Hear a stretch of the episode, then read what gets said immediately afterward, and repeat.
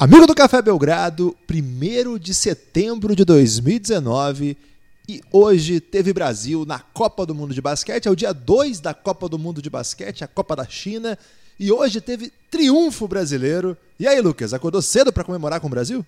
Olá, Guilherme, olá, amigo do Café Belgrado. Acordei antes da hora de comemorar porque tinha que assistir Canadá e Austrália, baita jogo, cheio de cara da NBA também.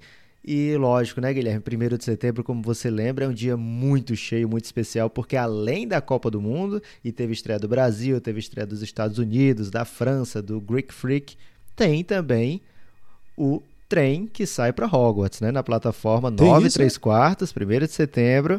Acha? Na Inglaterra, então olho na turma do Harry Potter, Guilherme. E 1 de setembro é aniversário do Corinthians, Lucas. O Corinthians foi fundado em 1 de setembro de 1910, então o Harry Potter homenageia o Corinthians aí. Acabo de ficar fã dessa saga. Onde que eu encontro os livros para comprar? É difícil, Parabéns. viu, Guilherme? É, é muito underground essa série. Parabéns ao Corinthians, ao Harry Potter e ao time brasileiro e todos os times que venceram hoje no dia 1 de setembro de 2019. Esse é o Café Belgrado, especial de Copa do Mundo.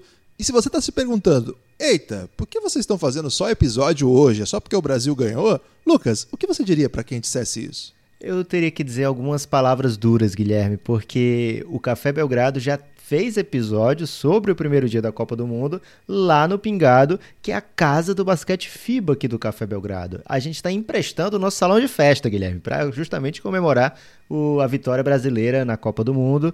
É especial, a gente não sabe até quando vai durar a participação brasileira, porque tá numa chave dura, que a gente vem falando isso aqui já há bastante tempo.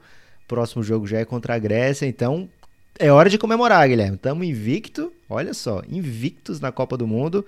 100% de aproveitamento, dividindo a primeira posição do grupo com a Grécia.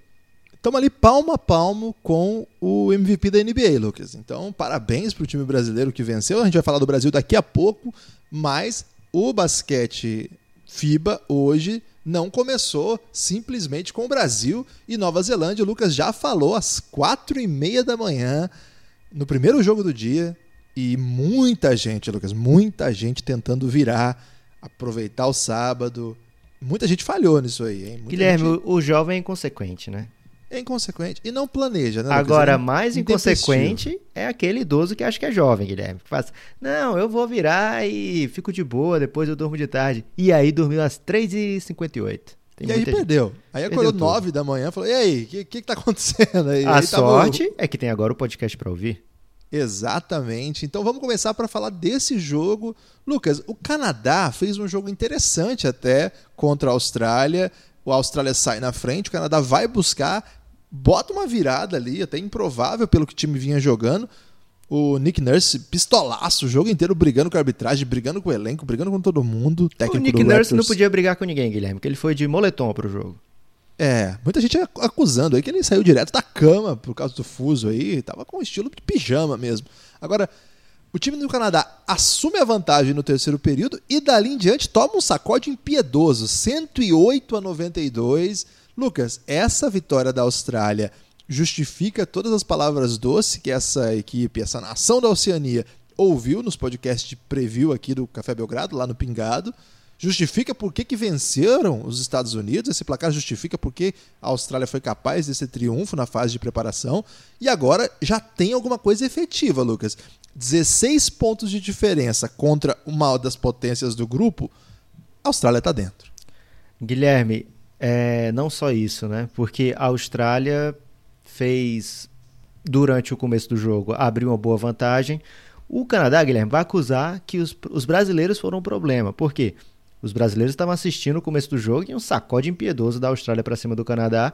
Depois começa o jogo do Brasil, os brasileiros ficam desatentos com o jogo até que alguém adverte: opa, Canadá virou. E aí os brasileiros colocam em tela dupla e o Canadá perde de novo, Guilherme. É, mas essa parte da secada, a parte de lado, o que, que a gente viu? Né? Uma Austrália super competitiva. Guilherme, você sabia que na Austrália tem quatro campeões da NBA? Quatro campeões da NBA? Della Vedova, quem mais? Pat Mills, Andrew Bogut e Bogut. Aaron Baines. Meu Deus. É, então é um time acostumado a vitórias, é um time experiente, é um time que não vai perder a cabeça, né? Porque o Canadá vira o jogo no terceiro quarto, abre seis e a Austrália fica peixe, Guilherme. Fica é, impassível, rapidamente coloca a cabeça no lugar, vai rapidamente montando a sua vantagem de novo. E como você disse, né? Abre 16. Isso significa o quê? Que na pior das hipóteses, a Austrália vai perder para a Lituânia nessa fase. Só que no caso do tríplice empate, mesmo que o Canadá vença a Lituânia, tem que a Austrália tomar um, uma super surra da Lituânia e o Canadá aplicar uma super surra na Lituânia. Então a chance disso acontecer é bem pequena. A Austrália basicamente se garante na próxima fase, no grupo da morte, logo de saída, né? Então isso vai dar uma tranquilidade ainda maior para o elenco australiano trabalhar. É um time que foi liderado mais uma vez por Pat Mills, mas olha só, o Della Vedova, 9 de 13, Guilherme, 6 de 10 para 3 pontos é, terminando como cestinha, 24 pontos. Se, o, se a Austrália vier jogando com 40% de aproveitamento nas bolas de 3 pontos, com a qualidade que tem do elenco, olha, fica bem difícil tanto para a Lituânia como para a França e a Alemanha que cruzariam com a Austrália na próxima fase. A Austrália entra nesse campeonato como uma das favoritas e de cara mostra por quê, né? Concordo. É, Lituânia e Senegal, os, as duas outras equipes que fecham esse grupo, jogaram logo na sequência.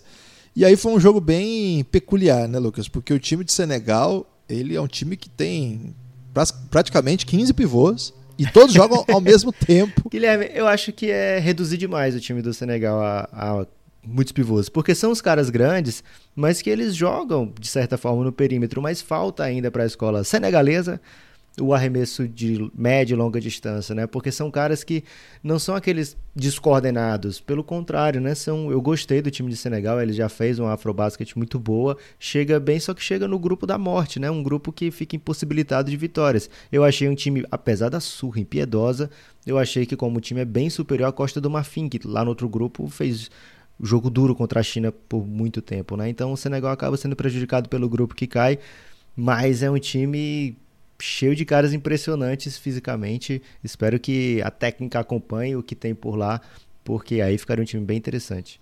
Queria mandar um abraço especial para o Ibrahima Faye, que foi o único jogador de Senegal que matou bola de 3 hoje, 1,23. Aproveitamento de Senegal. que triste, 4,3% de aproveitamento. E um abraço mais especial ainda para o Mohamed Faye, que chutou 8 bolas de 3 e não converteu nenhuma. Uma insistência. É um especialista em chutar bola, Guilherme pelo menos, né? É... Ô, Lucas, Lituânia é uma potência, a gente espera muito desse time, tá mandando pra quadra desde o minuto 1 Sabonis e Valanciunas juntos, é uma coisa que a gente quer ver contra times muito bons. Hoje não tem nem muito o que falar, porque, enfim, é, eles reduziram as possibilidades de Senegal ao pó. Não dá para saber se a defesa é boa o suficiente, o que, que Senegal falhou. Você mandou palavras doces para o Senegal, queria parabenizá-lo aí pela sua perspicácia. Um jogo 101 a 47, não tem muito o que falar. Vamos esperar esse time contra o Canadá, vamos esperar esse time contra a Austrália. Tem muita coisa para a gente acompanhar aqui. A gente sabe que tem coisas grandes para acontecer ainda. Por enquanto foi assim, ganhou o jogo que tinha que ganhar. Agora você falou, Lucas, que esse grupo vai cruzar com o grupo da França e da Alemanha. Hoje, esse grupo foi o grupo que deu para a gente acompanhar jogo, né? Foi, foi o grupo que deu um pouco de competitividade a este domingo, que foi acusado. Guilherme, de... você tá com a soberba aí de como se o Brasil tivesse dado um passeio o jogo inteiro na Nova Zelândia. Não, a gente vai chegar no Brasil, vamos explicar o ponto, mas, verdade seja dita, esse grupo foi bem animado, Lucas. Esse grupo deu emoção do começo ao fim. Guilherme, o Jordan, que é o nome do time da Jordânia, como aparece né, em todas as, as notações no, no campeonato deu trabalho, apareceu no clutch time porque estava atrás de 16 pontos, quase armou a remontada, mas caiu. O problema do time realmente foi a bola laranja e a sexta, Guilherme, do outro lado, atrapalhando muito esse time. Pois é, o time da, da Jordânia fez um jogo bem interessante, eu achei. República Dominicana jogando muito mal, né? Jogo feio mesmo. Quase que tropeça aqui. Acho que ficou muito claro a diferença de hierarquia dessas duas equipes para a grande dupla que compõe o grupo que fez o último jogo da manhã. França e Alemanha foi o melhor jogo do dia, você concorda? Eu concordo no, nos últimos minutos, porque durante o jogo a França abria uma grande diferença. É, o jogo, defesas muito fortes. Olha, o Rudy Gobert é um... Cara, o cara é uma máquina de defender, né? É praticamente impossível você se criar quando tem do outro lado o Rudy Gobert. Foram cinco tocos, se eu não me engano.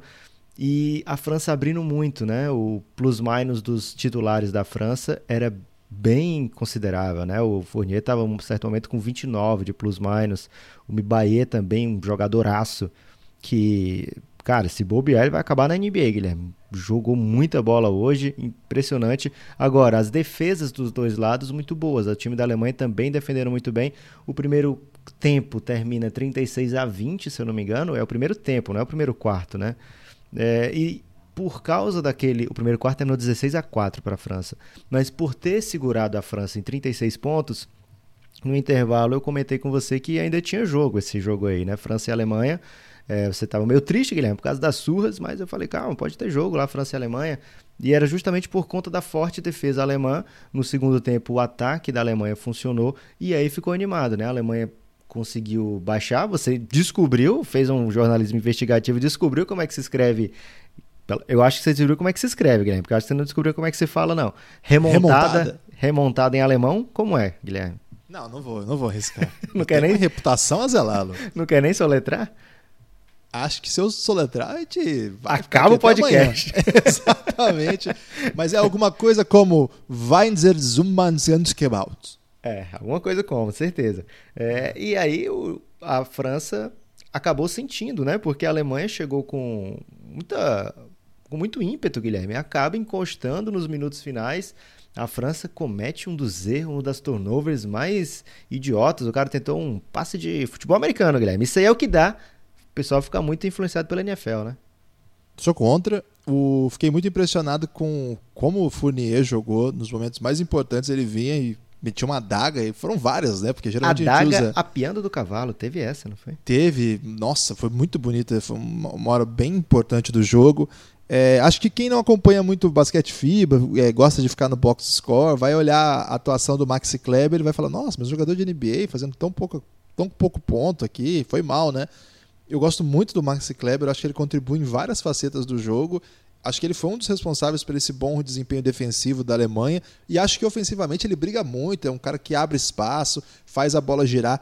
A Alemanha é um time que joga muito certinho. Gostei muito da atuação da Alemanha, mesmo com a derrota. Agora, eu acho que a França hoje apresentou credenciais muito imponentes no seu elenco titular.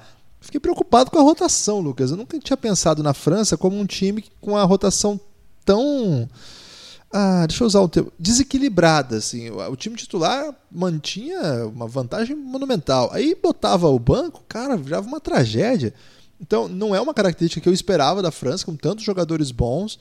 É, vamos ver se isso vai se repetir em outros jogos. Agora vai ter duas, duas equipes mais fracas, mas vai acabar cruzando com o grupo da morte. E ali, se esse banco der moles como o que deu hoje, acho que a Lituânia e a Austrália que imagino que serão as equipes que vão passar, ainda mais depois do resultado de hoje, eu acho que eles vão penalizar a França. É bom a França eu, ficar de olho. Eu não sei se eu tenho essa mesma leitura sua não, Guilherme, porque o banco é um banco que tem Nando Decolor, tem o Niliquina, ok, né? Você tem, sempre tem palavras duras para ele, mas é um jogador de qualidade, fez bolas importantes hoje.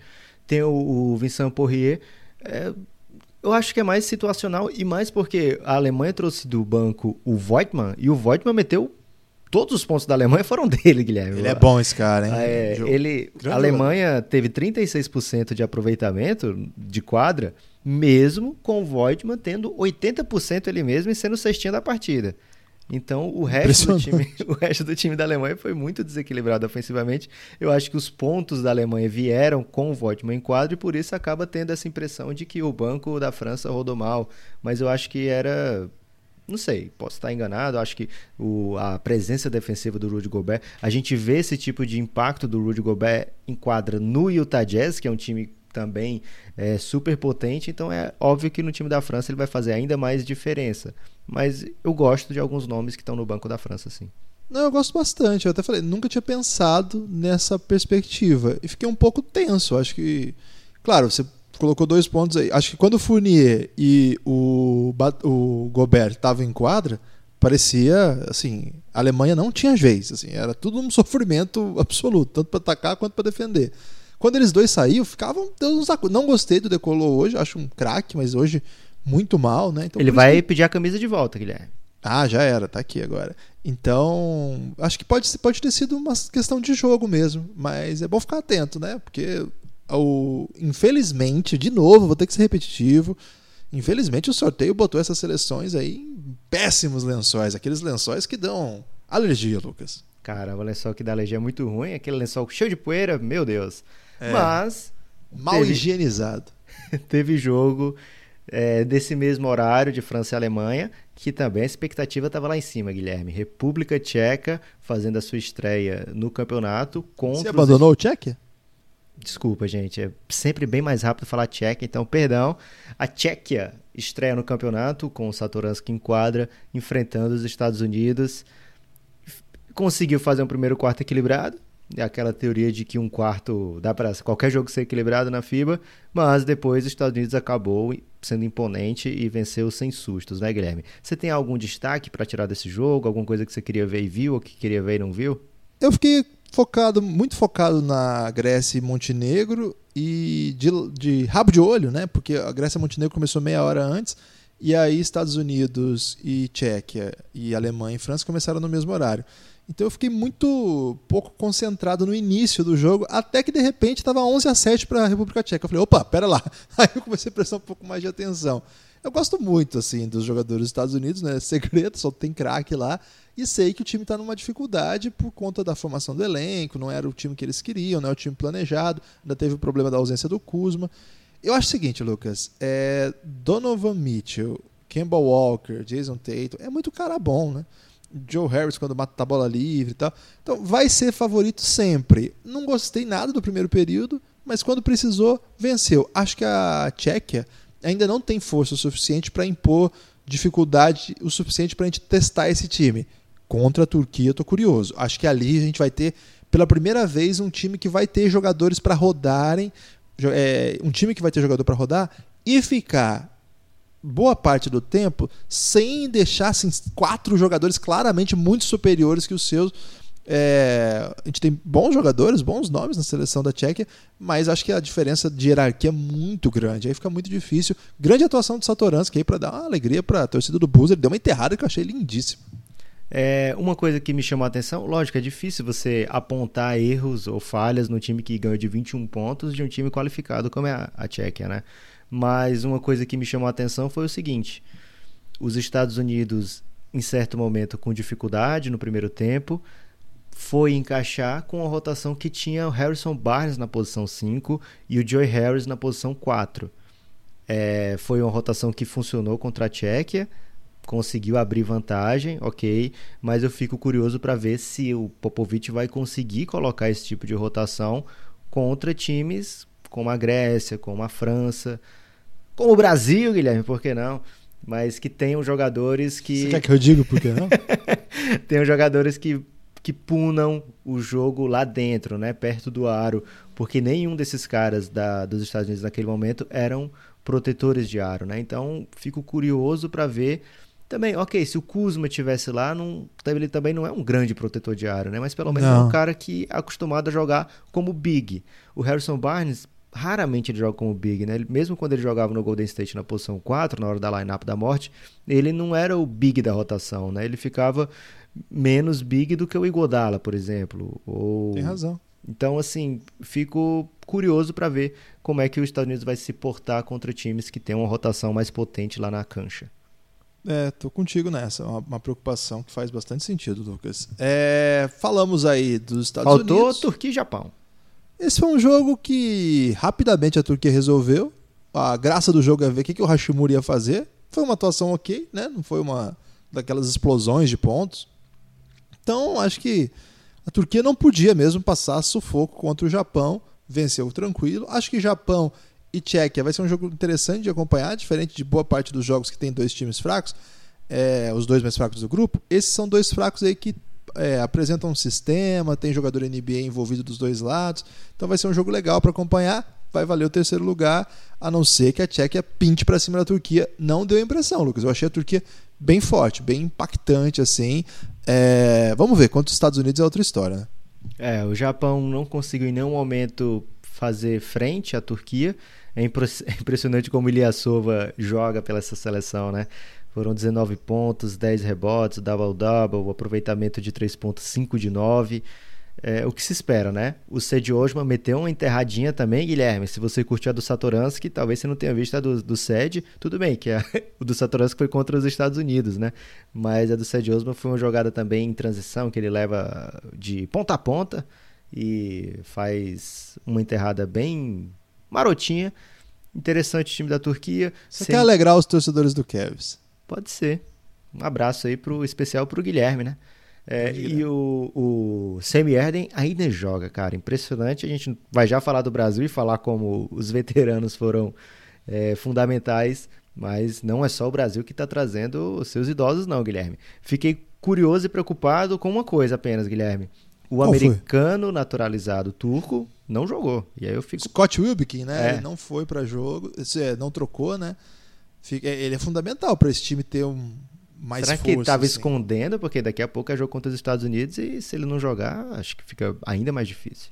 Eu acho, pode ser isso aí, Lucas. É, grande atuação do Meli Marmatoglu, que 17 pontos também, é, matou muita bola, né? Então é um time Hoje era um adversário bem mais fraco, mas acho que mostrou força. Tem jogo que dá para ficar difícil, Lucas. Esse era um jogo que, se você não joga bem, você complica. Tá aí o Brasil para contar essa história. Então, acho que a Turquia passou do jeito que tinha que passar por esse jogo. Guilherme, sabe onde é que teve caos além da China? Teve outros lugares com caos. Aonde? no Giannis, o grupo ah, institucional de apoio negando o nosso inimigo sono. Inclusive, Rodrigo Alves causou um frisson hoje, Guilherme, no Twitter, porque perguntaram para ele lá: Rodrigo, cadê você na transmissão do Jogo do Brasil? E ele respondeu lá: tô no Giannis. E a galera ficou empolvorosa, Guilherme, querendo saber se ele estava no grupo lá do Telegram. Ele já passou por esse grupo do Telegram outras vezes, então a galera estava desconfiada da maneira correta. Porém, hoje ele não podia, que hoje ele estava no jogo do Giannis, Guilherme, que ia começar depois, então não tinha como ele entrar lá, né? É, e para entrar no Giannis, é, apoie o Café Belgrado, cafébelgrado.com.br. Esse Giannis é um grupo que a gente tem no Telegram com os apoiadores do Café Belgrado.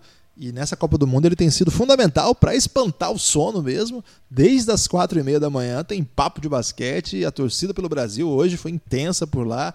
E a gente vai até o final da rodada. Você, se você não quiser entrar no Giannis, esse é o apoio Insider, é o plano Insider, 20 reais mensais para fazer parte desse grupo. Tem também, se você quiser ter acesso ao conteúdo do Café Belgrado, tudo que a gente produz de áudio, todos os podcasts sobre vários temas, em geral, sobretudo NBA, história do LeBron, história dos principais técnicos da temporada passada. Temos agora uma análise de cada elenco para a próxima temporada já. Já estamos com nove episódios e vem mais semana que vem aí. Então, cafébelgrado.com.br até o final uh, da, dessa off-season. 30 episódios, um para cada time da NBA. Tem análise do draft, dos jogadores que incorporaram agora suas novas equipes. Tem muita coisa. São mais de 80 horas de conteúdo. Apoie o Café Belgrado, apoie esse projeto para a gente continuar fazendo esse caos aqui. É para isso que a gente faz isso. Então, cafébelgrado.com.br. Se você gosta do Belgradão, vem com a gente nessa. Entra lá no cafébelgrado.com.br que tem todas as séries, todas as maneiras de apoiar. E você pode apoiar também pelo PicPay, que é um aplicativo que bastante gente já usa, né? Então tem, estamos lá também, o Café Belgrado. Lá no cafébelgrado.com.br, é o sistema do apoia, é só você entrar lá que você vai ver como que funciona. É bem tranquilo, tem boleto, tem cartão. Vem com a gente nessa. Lucas, agora tem caos para falar por aqui. Tem caos para falar porque esquecemos ou deixamos para falar no final de um jogo especialíssimo, um jogo, como eu já falei antes, Guilherme, tem que ser muito comemorado porque é a hora de comemorar a invencibilidade agora.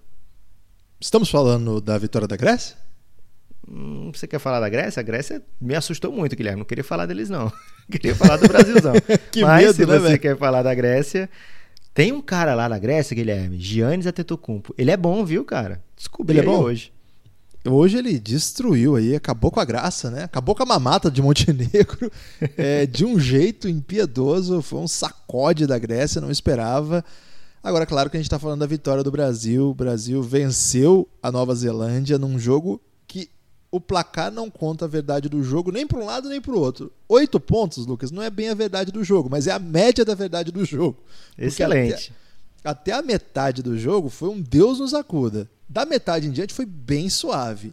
Na verdade, na metade em diante era para ser de 20 para o Brasil. Da primeira metade era para a gente até perder, chegamos a estar perdendo por 6 no início do terceiro período. O que, que você tem para dizer para começar a nossa análise do jogo, Lucas? Guilherme, começando a análise do jogo, acho assim, de maneira geral, o que ficou provado é a importância do elenco veterano do Brasil, né? A gente quer sempre uma renovação, a gente torce para que o Brasil se fortaleça, renove suas forças, que fique competitivo para as próximas competições, mas não dá para negar que essa geração, aliás, a geração passada, na verdade, né, com Marcelinho Eitas, com Leandrinho, com Alex, com Marquinhos, com Varejão, ainda é o que o Brasil tem para levar para essas competições, né, de nível internacional. Perguntaram várias vezes para a gente do Café Belgrado o que, que a gente achou da convocação e a gente defendeu como. Era o que dava para levar, né? O que tem de melhor no Brasil para levar é, talvez o Raulzinho, se pudesse jogar, agregaria muito, mas fora o Raulzinho, diferentemente outros jogadores, talvez não fizessem tanta diferença. A não ser o Betinho, Guilherme, que compareceu na live do Café Belgrado ontem. Aí, e já pintou aqui no Café Belgrado, então a gente sempre vai defender a convocação dele. É, ele seria cestinho do Mundial.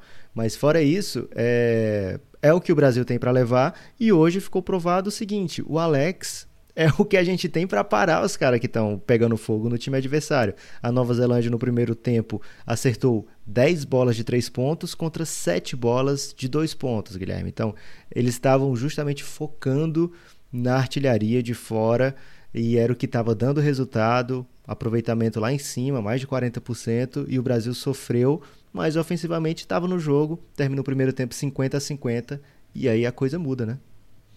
Olha, eu fiquei muito tenso com a defesa brasileira. É, acho que as pessoas têm sempre a, o impulso de falar assim: não, mas também os caras estão jogando para cima e tá caindo tudo. Não existe jogar para cima e cair tudo quando tem boa defesa. Isso não existe. Não existe. Vamos deixar claro aqui. Quando um time está matando bola, uma ou outra com a mão na cara, com os caras em cima, com a defesa apertada, aí tudo bem. Você falou assim, pô, o cara acertou uma bola que não dava. Mas chuva de três pontos, igual aconteceu, com, inclusive do mesmo jogador matando cinco bolas de três. Isso aí tem coisa errada. O Brasil defendeu muito mal na transição, muito, muito mal mesmo. O time da Nova Zelândia é, acelerou o ritmo de jogo, não é uma novidade, a Nova Zelândia faz isso e foi terrível para o Brasil. O Brasil conseguiu se manter no jogo porque o ataque estava muito bem desde o começo um pouco também cenário de uma defesa bem frágil que tem o time da Nova Zelândia. Se o ataque do Brasil está emperrado ali no começo, meu amigo, ia custar muito caro essa terrível defesa da primeira metade do jogo.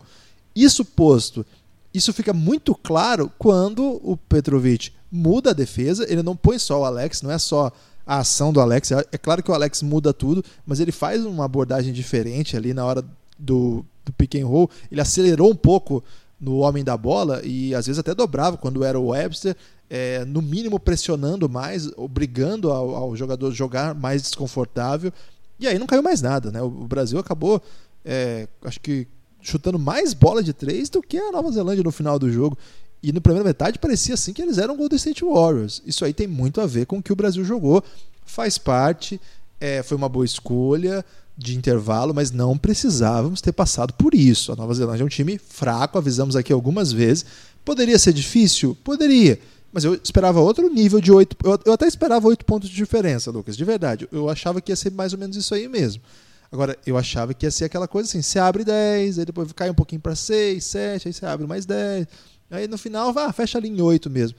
A história do jogo é bem diferente. Né? A história do jogo é Nova Zelândia na frente, dominando, matando bola, o Brasil tentando, mas também respondendo rapidamente. Volta, o time da Nova Zelândia ataca duas bolas, mata, abre seis, e aí o Brasil passa o rodo por cima só no terceiro período. É, olhando depois o jogo da Grécia com Montenegro, a gente ficou a impressão que Montenegro é muito mais fraca porque tomou assim uma surra, meu Deus, é constrangedora, acho que o termo até é esse. Mas o que a Grécia defende é, deixou Montenegro parecer ruim. E hoje, nem Brasil, nem Nova Zelândia impuseram resistência defensiva. Então ficou parecendo que os times são mais. É, alegria nas pernas, Lucas, do que propriamente eles, eles têm para entregar. Então, eu não descarto que Montenegro ainda vai ser um jogo pesadíssimo para o Brasil. E também não acho que porque a Nova Zelândia fez isso com o Brasil vai incomodar outras equipes. Eu acho que a Nova Zelândia é muito fraca e mostrou isso na, quando o Brasil conseguiu defender. E o Brasil deveria ter jogado melhor. Não gostei do jogo, mas como você falou, e falei de várias outras equipes aqui, estreia, você tem que ganhar. É isso que importa. E concordo com o que você falou sobre a seleção, Lucas. É, renovação é sempre importante, mas nos grandes campeonatos você tem que fazer assim. Quais são os 12 que, se eu botar em quadra agora, vão me ajudar a ganhar um jogo? Mundial não é para preparar. Preparar, você tem amistoso, treinamento, competições tipo sul-americano, competições tipo é, jogos de base, seleções B que você manda para fazer turnê por aí. Um monte de gente faz isso. Campeonato grande, você manda o que você tem de melhor. E eu acho que o Brasil mandou mesmo o que tem de melhor. O Raulzinho e o Nenê talvez seriam os outros dois melhores, inclusive talvez os dois melhores, mas nenhum deles esteve à disposição da seleção, um por lesão, outro porque não quis mesmo. Então, enfim. É... Lucas, estamos mais ou menos onde a gente achou que a gente estaria. É, no primeiro dia, a Grécia ganha de Montenegro com tranquilidade. Acho que um pouquinho mais do que eu imaginava. Achei que ia ser tranquilo, mas não tanto. E nós ganhamos da Nova Zelândia ganhando, assim, sem ser maravilhoso. Com emoção. É, daquele jeito. Mas ganhamos. É, tem um momento ali no terceiro quarto, porque assim, volta do intervalo e aí o Brasil constrói 28 a 12 no terceiro quarto, mas um terceiro quarto com duas histórias ainda, né, menores. Na primeira metade do segundo quarto, o Brasil não pontuou. Até que o Alex, que já tinha tomado toco, já tinha errado bola, ele acerta uma bandejinha, depois acerta uma bola de três uns três passos para trás da linha dos três pontos, porque estava estourando já o relógio. E ele, que não é um especialista da bola de três pontos, acerta uma bola linda que bota o Brasil no jogo, né? Dá aquela respirada, porque a Nova Zelândia tinha aberto seis pontos e tinha tido bolas de três pontos nesse momento ainda livres. Foram bolas que não caíram para a sorte do Brasil. A história do jogo poderia ter sido outra.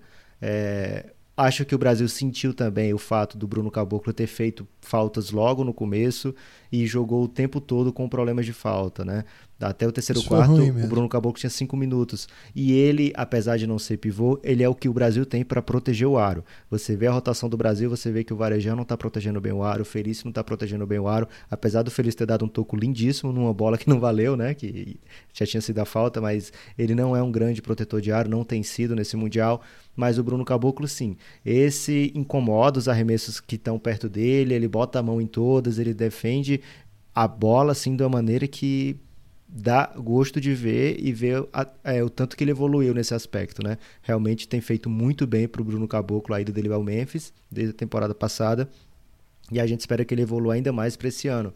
Ele é o que o Brasil tem para proteger o ar, então ele tem que se não fazer falta ofensiva, como ele fez no começo do jogo, porque ele precisa estar em quadra para o Brasil, é muito importante. É, o Didi foi bem no jogo, ele não sai com uma super pontuação, mas ele é o primeiro a pontuar na partida, bolas de três pontos dele caíram, né, 50%. Faltou talvez mais tranquilidade ou é, o seu jogo de, de infiltração funcionar. Para um estreia de mundial eu achei bem o Leandrinho interminável, mais de 20 pontos na partida, você nem percebe que o Leandrinho está sendo o cestinha, de repente você vê ele tem 22 pontos. O Rafa Luiz, importantíssimo, bom falar, né? Um cara contestado, que o Petrovic banca há muito tempo e que agora no Mundial, já de cara, mostra por que, que ele tem a confiança do Petrovic, né? Num jogo que estava complicado para o Brasil, ele e o Alex principalmente a presença do Alex ali no terceiro quarto, como eu falei, aquelas bolas importantes, mas depois que sai o Ertas, entra o Rafa Lois, é quando o time realmente engrena, né? Que faz, que começa a funcionar dos dois lados da quadra. É, foi o melhor jogo que eu vi do Rafa Lois pela seleção brasileira. Que bom que veio no estreia mundial quando o time precisava muito, né? O Benite é um cara que eu acho que o Brasil vai precisar para vencer jogos difíceis contra defesas bem postadas. Hoje a bola dele de três não caiu.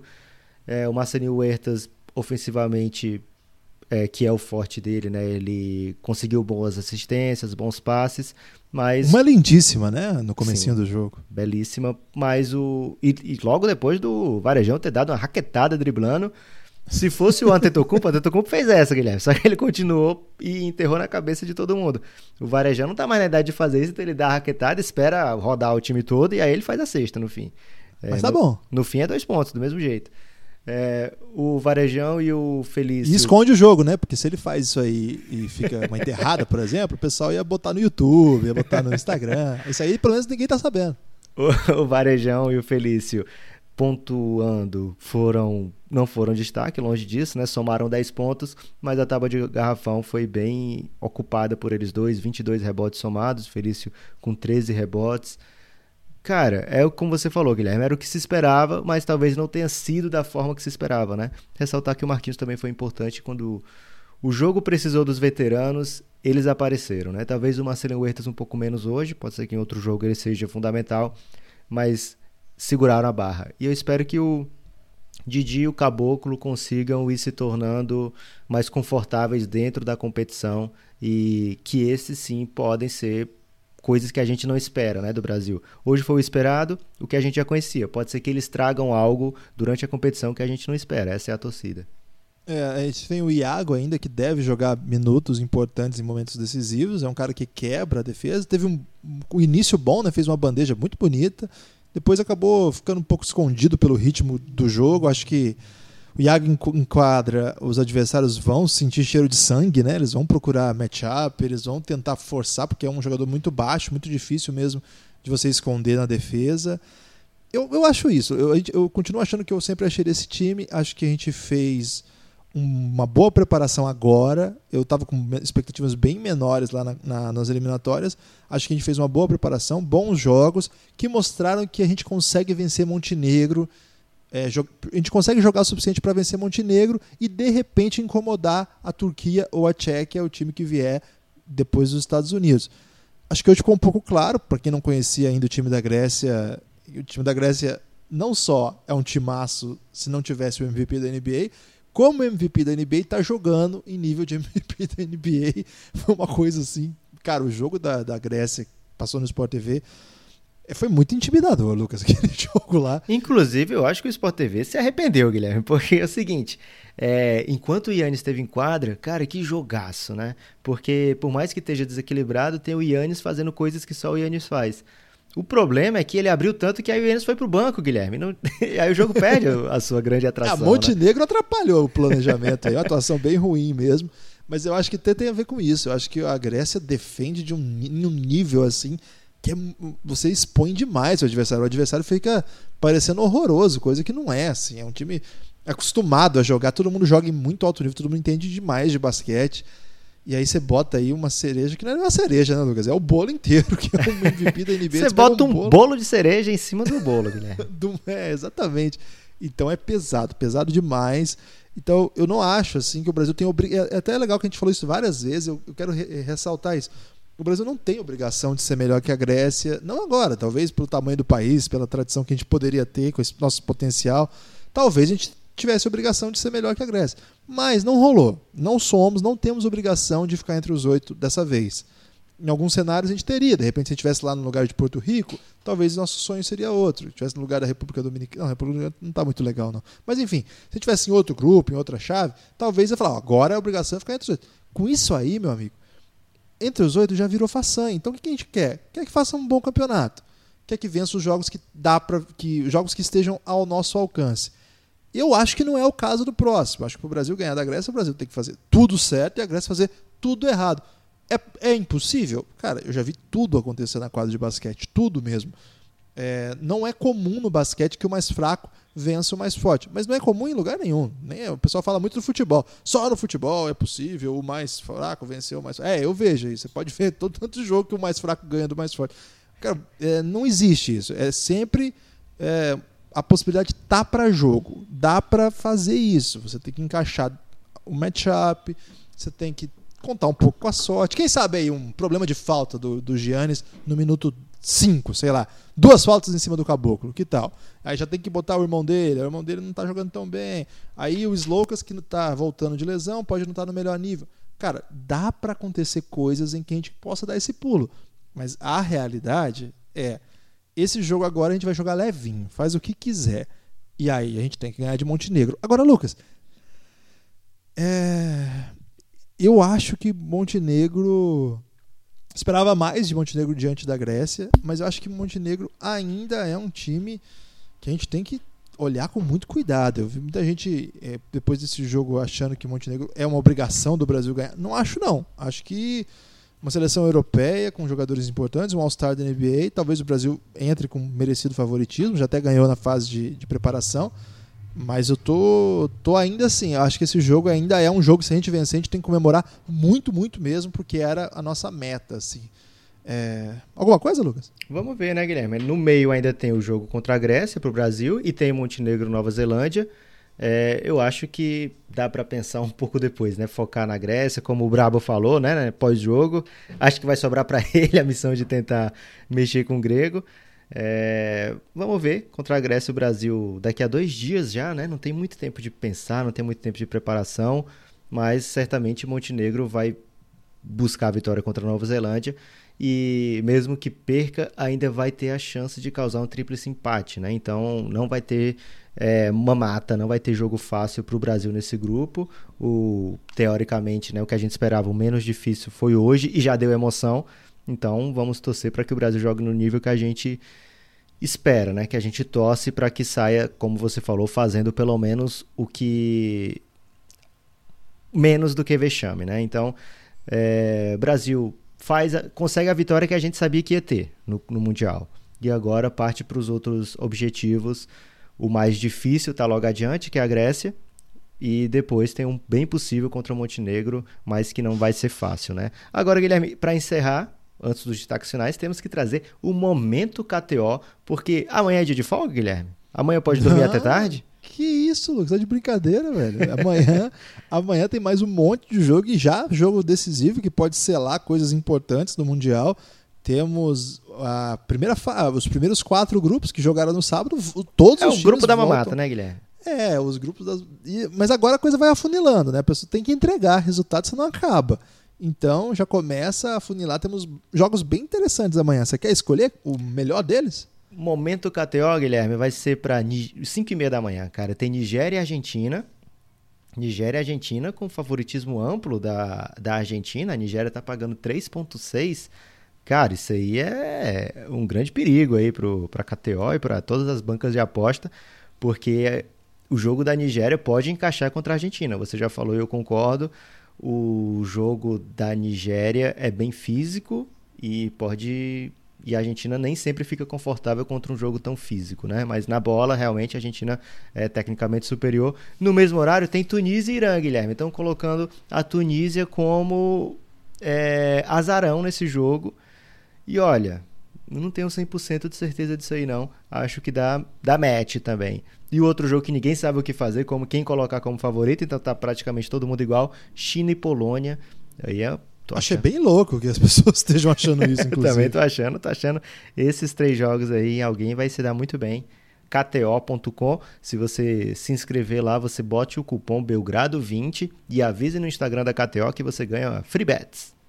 É, ainda rola um Venezuela e Costa do Marfim que eu também estou bem curioso para ver o que, que, vai acontecer. Amanhã tem um, um, dia bem interessante, né? Amanhã é um dia para ficar atento, jogo, jogos assim interessantes para ficar para ver os desdobramentos desses grupos aí. Aos, aos, poucos as coisas vão se definindo.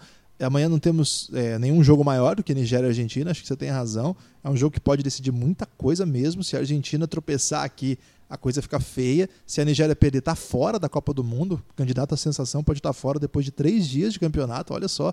Então amanhã esse jogo é o jogo para ver, 5 e meia da manhã. É, não deve ter transmissão, né? O, da, daquela lista você tem, Lucas? Aquela lista inicial de transmissões? Porque... Amanhã só tem o jogo transmitido Nigéria e Argentina. Ah, vai ter esse então? Okay. Vai ter Nigéria e Argentina. E No eu Sport acho TV. que Porto Rico e Espanha. Mas deixa eu conferir enquanto você dá um destaque final, Guilherme. Tá bom, então meu destaque final é o seguinte: se você ainda não foi lá no podcast Pingado, escreve aí Pingado na lupinha, segue lá, porque lá tem podcast durante toda a Copa do Mundo. Teve podcast ontem, inclusive, se você não ouviu. Ouça lá, a gente analisa a rodada, analisa o que aconteceu. Se você quer ficar por dentro, quer ouvir nossas opiniões sobre as coisas, então vai lá no Pingado e dê essa moral pra gente. Nós temos também um podcast cultural que chama Elástico Mental. Também mesmo esquema. Procura aí no feed. Sou eu é, e o Lucas, nós dois, somos nós dois, discutindo assuntos culturais. Você que por acaso nos gostar aí do nosso trabalho, dê essa moral também. Então, pingado, elástico mental e, claro, por, por fim, apoie o Café Belgrado, cafébelgrado.com.br. Início de mês, já pingou aí, hein? Dê essa moral pra nós, cafébelgrado.com.br. É, e como eu falei, é, Espanha, e Nigéria, Espanha e Porto Rico às 9h30 no Sport TV e Argentina e Nigéria às 5h30 também no Sport TV. Se tiver errado, se não transmitirem isso aí, vocês podem cobrar lá em Rodrigo Alves no Twitter, que ele vai adorar Coitado do receber a Rodrigo. cobrança de vocês, porque foi ele que botou lá, Guilherme. Então, Ah, Não- tá- não nos culpem. nunca falha. É isso aí. É, Você tem destaque final? meu destaque final é o seguinte, Guilherme. Não fique sem os podcasts da Copa do Mundo. Tentaremos fazer o máximo possível, então sempre confira no Pingado e aqui no Café Belgrado. Forte abraço. Espalhe por aí. Até a próxima.